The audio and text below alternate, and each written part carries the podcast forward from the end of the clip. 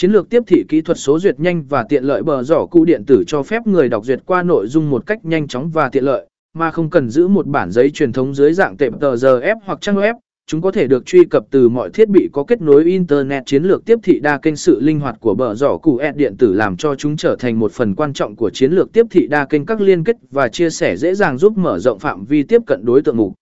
tiêu.